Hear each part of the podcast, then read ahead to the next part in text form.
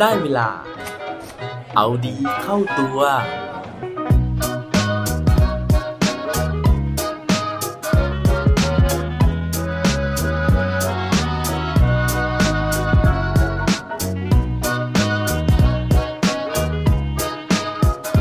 คุณเคยลังเลสงสัย เวลาต้องช่วยเหลือใครสักคนบ้างไหมครับ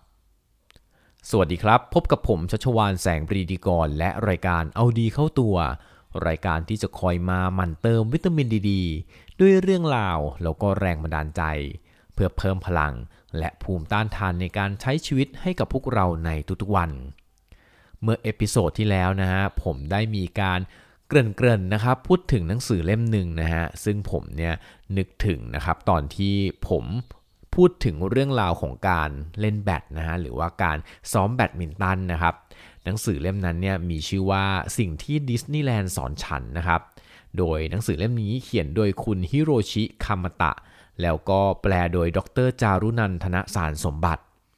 หนังสือเล่มนี้นะฮะผมต้องบอกเลยนะฮะว่าหลังจากที่ผมอ่านจบนะครับ แล้วก็ผมเนี่ยไปรีวิวหนังสือเล่มนี้นะครับไปเขียนว่าผมรู้สึกกับหนังสือเล่มนี้ยังไงนะฮะ ผมก็ไปเจอข้อความนะฮะที่คนที่ได้เคยอ่านหนังสือเล่มนี้ก่อนผมนะครับ แล้วก็ได้มารีวิวเอาไว้นะฮะซึ่งข้อความที่เขาเขียนนะฮะมันโดนใจผมมากๆเลย เพราะว่าเขาเขียนว่าหนังสือเล่มนี้เป็นหนังสือที่ไม่น่าอ่านเลยนะฮะเป็นหนังสือที่ออกแบบปกได้แย่มากนะครับผมนี่ผมต้องขออนุญาตออกตัวก่อนว่าผมเนี่ย ไม่ได้มีเจตนาว่าร้ายนะฮะหรือว่าจะหมิ่นประมาทแต่อย่างใดนะครับ แต่ความรู้สึกตอนแรกคือมันเหมือนหนังสือเรียนจริงๆนะฮะมันเหมือนแบบหนังสือแบบเรียนเลยนะครับ แต่ว่าข้างในเนี่ยนะฮะ รูปเล่มมันนะครับ รูปประกอบมันน่ารักมากๆนะฮะ แล้วก็ที่สำคัญก็คืออ่านง่ายนะฮะ เหมาะสำหรับคนที่ไม่ชอบอ่านหนังสือก็อ่านจบได้แบบง่ายๆ ตัวหนังสือใหญ่อ่านสบายนะครับ สิ่งที่มีคุณค่ากว่านั้นนะฮะก็คือเนื้อหาในหนังสือนั่นเองนะครับ อย่างที่คำโปรยบนหนังสือเขาบอกเอาไว้เลยนะฮะว่า หนังสือเล่มนี้จะทำให้เราทุกคนอยากมอบความสุขให้กับคนอื่นบ้าง เพราะฉะนั้นนะฮะผมอ่านแล้วนะครับ ผมมีความสุขกับหนังสือเล่มนี้นะฮะผมก็เลยอยากจะเอามาเล่าสู่กันฟังนะฮะเป็นการมอบความสุขให้กับผู้ฟังพอดแคสต์รายการเอาดีเข้าตัวทุกคนบ้างนะฮะส่วนเนื้อหาเรื่องราวจะเป็นยังไงนะครับ ถ้าพร้อมแล้วไปฟังพร้อมกันได้เลยครับ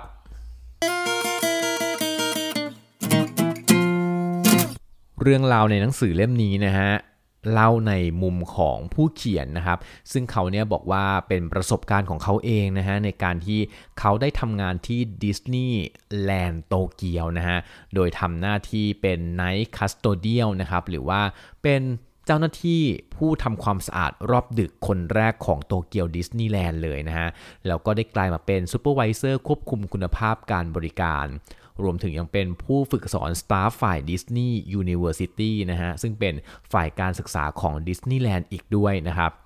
ทั้งนี้นะฮะเขาบอกนะครับว่าดิสนีย์แลนด์เนี่ยขึ้นชื่อมากๆนะฮะในเรื่องของมาตรฐานการให้บริการ เพราะว่าที่นี่เนี่ยเขาบอกว่าลูกค้าเป็นพระเจ้าจริง ๆ แล้วเขาก็ไม่เรียกลูกค้าว่าลูกค้าด้วยนะเขาเรียกว่า guest นะครับ ส่วนตัวของพนักงานทุกคนเองเนี่ยเขาเรียกว่าเป็นแคนะฮะเพราะทุกคนที่เข้ามาอยู่ในดิสนีย์แลนด์นะฮะที่ทำงานในดิสนีย์แลนด์เนี่ยเขาบอกว่าเหมือนต้องสวมบทบาทนะฮะต้องแสดงโชว์ตลอดเวลา เพราะว่าต้องแสดงว่าตัวเองเนี่ยมีความสุขเพื่อที่จะมอบความสุขให้กับลูกค้า หรือว่า guest ทุกคนที่ได้เข้ามาสัมผัสดิสนีย์แลนด์ โดยเรื่องราวในเล่มนะฮะเขาก็เล่าถึงเหตุการณ์ต่างๆ ที่เกิดขึ้นกับ cast นะครับหรือว่าพนักงานหลาย ๆ คนที่คุณคาเนดะนะฮะซึ่งเป็นเจ้าของเรื่องเนี่ยเขาได้รับหน้าที่ในการเป็น supervisor นะครับ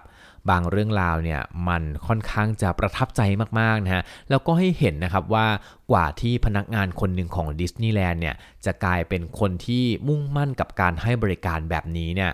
หลายครั้งเนี่ยมันมีข้อผิดพลาดเกิดขึ้นนะฮะมันมีเรื่องที่ทำให้พนักงานเหล่านั้นเนี่ยหลายคนตัดใจนะฮะที่จะเลิกให้บริการหรือว่าเลิกที่จะเป็นพนักงานของดิสนีย์แลนด์ไปหลายต่อหลายครั้งเลย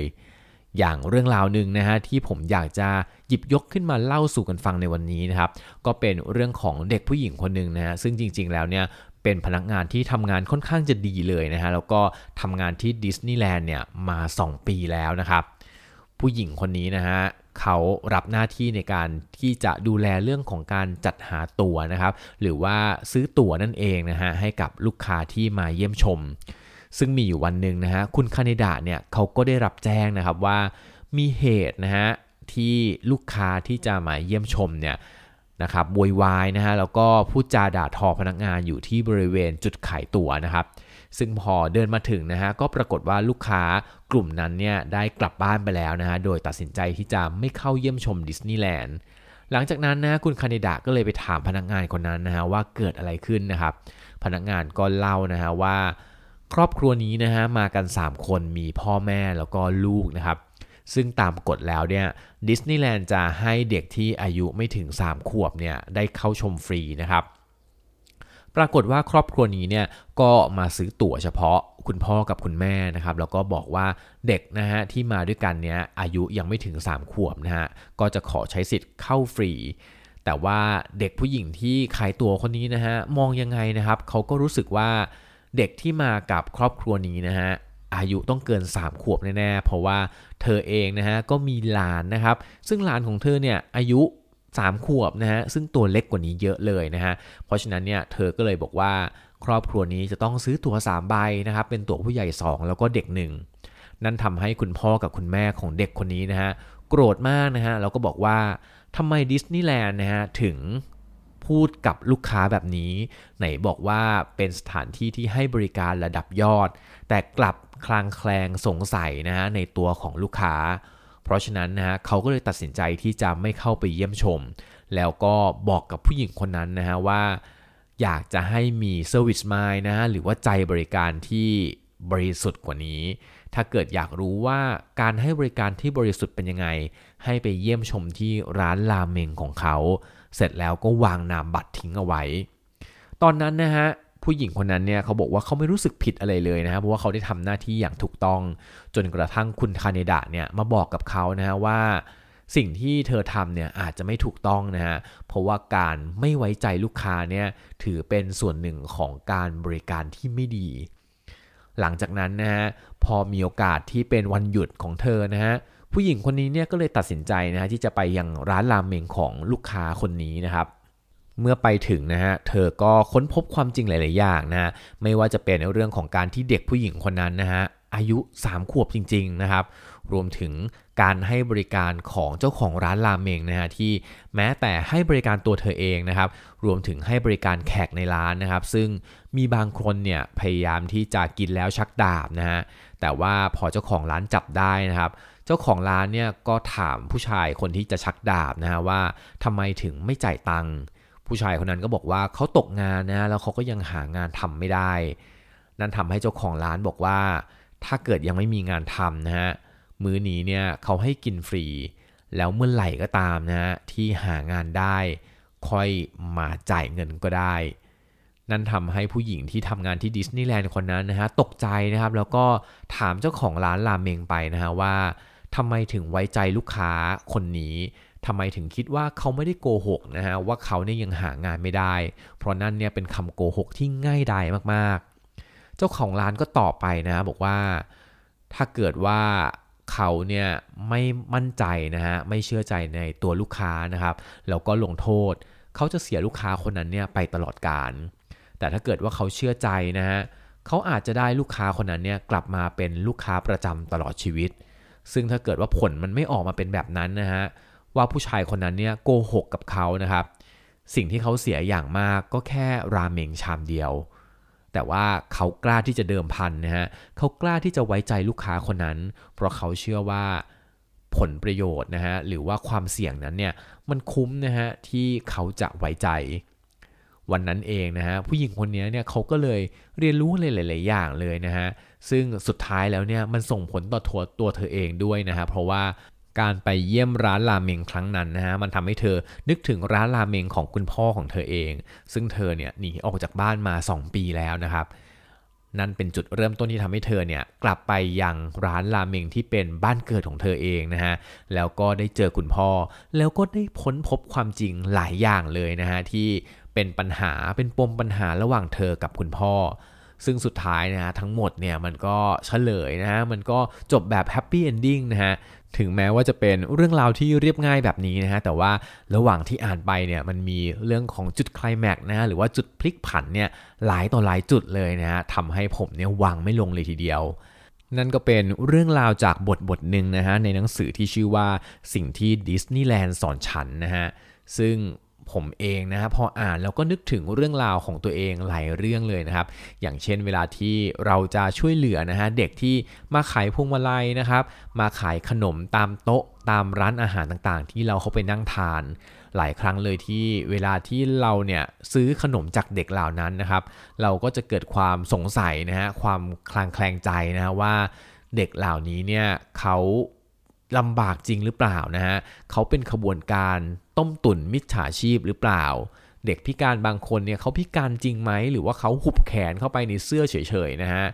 การทำแบบนั้นนะฮะ การลังเลแบบนั้นเนี่ย บางครั้งมันทำให้เราไม่สบายใจนะฮะ สู้เราเนี่ยตัดสินใจเชื่อเขาไว้ใจเขาไปเลยดีกว่า เพราะว่าถ้าเกิดว่าเขาลำบากจริงนะฮะเขาพิการจริง สิ่งที่เราทำเนี่ยคือการต่อชีวิตให้กับเขานะฮะ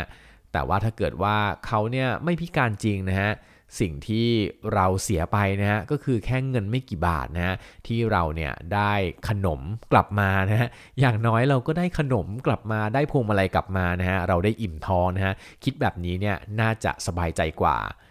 เช่นกันนะฮะในหลาย ๆ เหตุการณ์ในชีวิตนะฮะอย่าไปคิดมากนะฮะแล้วก็การที่เราเลือกที่จะไว้ใจใครสักคนหนึ่งมันอาจจะทำให้เราเนี่ยมีความสุขใจกว่าในระยะยาวก็เป็นได้ครับ ในหนังสือเล่มนี้นะฮะยังมีเรื่องราวที่น่าประทับใจนะฮะที่ผมอ่านแล้วเนี่ยน้ำตาคลอนะฮะคือปกติผมอ่านหนังสือเนี่ยน้ำตาไม่ค่อยไหลนะฮะแต่ว่าเล่มนี้เนี่ยอ่านแล้วมันตื้นตันนะฮะอ่านแล้วหัวใจฟูจริงๆนะครับถ้าเกิดใครนะฮะที่ชอบอ่านหนังสือนะครับลองไปหาหนังสือเล่มนี้มาอ่านดูได้นะฮะแล้วจะรู้ว่าสิ่งที่ดิสนีย์แลนด์สอนฉันเนี่ยมันมีความสุขมากจริง ๆ ครับ